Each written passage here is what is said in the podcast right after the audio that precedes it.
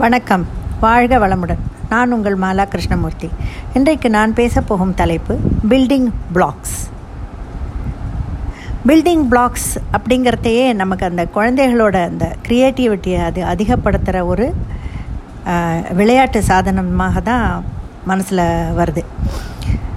அதில் பார்த்த அந்த குழந்தைகளுக்கு ரெண்டுலேருந்து அஞ்சு வயசு வரைக்கும், அஞ்சுலேருந்து பத்து வயசு வரைக்கும் அப்படின்னு வகைப்படுத்தி அந்த பிளாக்ஸ் இருக்கும். ஸ்டேஜ் ஒன்னில் கொஞ்சம் ஈஸியாக பண்ணுற மாதிரி இருக்கும் அந்த பிளாக்ஸை வச்சு.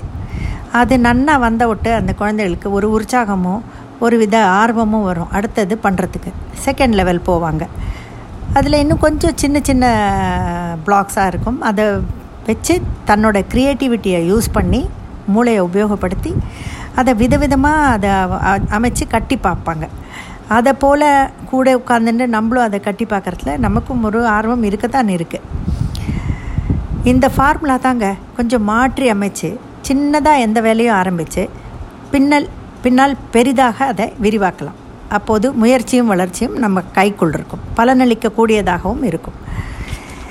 பெரிய பெரிய இந்த எல்லா வேலைக்குமே இந்த க்ரியேட்டிவிட்டிங்கிறது வேணும். பெரிய பெரிய காலனிகளை பிளாக் பிளாக்காக கட்டி பல வீடுகளுடன் அமைக்கிறார்கள். ஒரே சீராக ஒரே அளவிலான வீடுகளாகவும் இருக்கும். சில சமயம் வெவ்வேறு அளவிலுள்ள வீடுகளும் ஒரு காலனிக்குள் இருக்கும். நம் வாழ்க்கையும் இந்த பில்டிங் பிளாக்ஸ் போல தாங்க. எதையும் சின்ன லெவலில் ஆரம்பித்து பின்னால் அதை நம்மால் முடிந்த லெவலில் கொண்டு போக வேண்டும், எக்ஸ்பேண்ட் செய்ய வேண்டும். பிரத பிரதமரின் நூறாவது மன் கி பாத் என்ற தினத்தன்று ஹிமாலயத்தில் உள்ள குப்பை கூலங்களை சேகரித்து அகற்ற ஆரம்பி ஆரம்பித்த ஒரு ஒருத்தர் பேசினார்.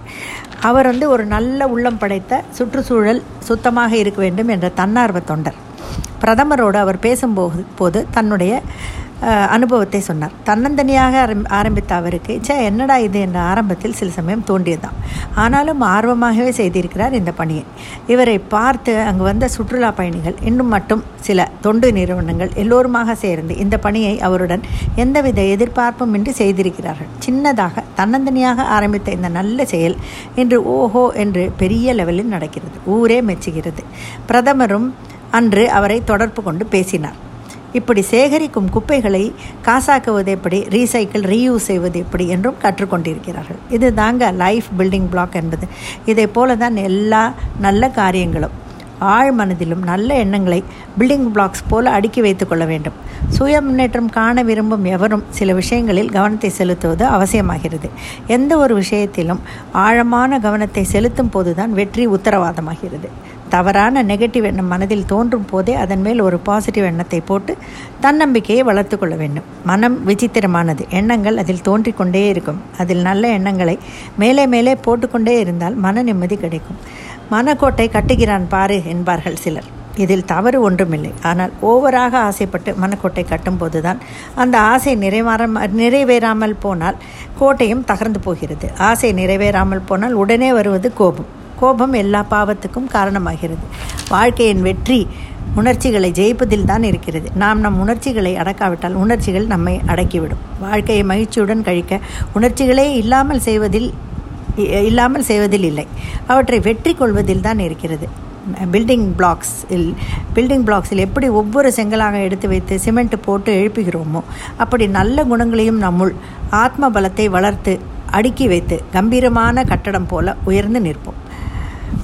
நம் நாட்டு கோவில்கள் பலவற்றிலும் இந்த க்ரியேட்டிவிட்டியை காணலாம். உதாரணத்துக்கு தஞ்சாவூர் பெரிய கோவில் எப்படித்தான் இது போன்ற கோபுரங்களை கட்டினார்களோ என்று ஆச்சரிய வியக்க வைக்கும் கட்டிடங்கள்.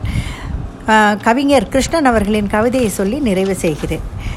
முடியும் என்றே தொடங்கு, முழு முயற்சியோடு இறங்கு, முடிந்த வரையில் தொடங்கு, இயங்கு, முடிந்த வரையில் இயங்கு, முடிவில் பலனோ பல மடங்கு, முடிந்தால் தானே தெரியும் உனக்கு, விடிந்தால் தானே தெரியும் கிழக்கு, எதுவும் இல்லை இழுக்கு என்ற எண்ணத்திற்கு உன்னை பழக்கு.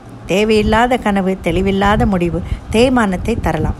தயக்கம் தருவதுதான் மயக்கம், மயக்கம் தருவதுதான் குழப்பம், குழப்பம் குறிக்கோளை சீர்குலைக்கும். எண்ணங்களை ஒன்றாக்கி இயக்கங்களை நன்றாக்கி தயக்கத்தை தகர்ந்தெறிந்து மயக்கம் என்ற சொல்லை மனதை விட்டு அகற்றினால் வியக்க வைக்கும் முன்னேற்றம் விரைவில் வந்து சேரும்.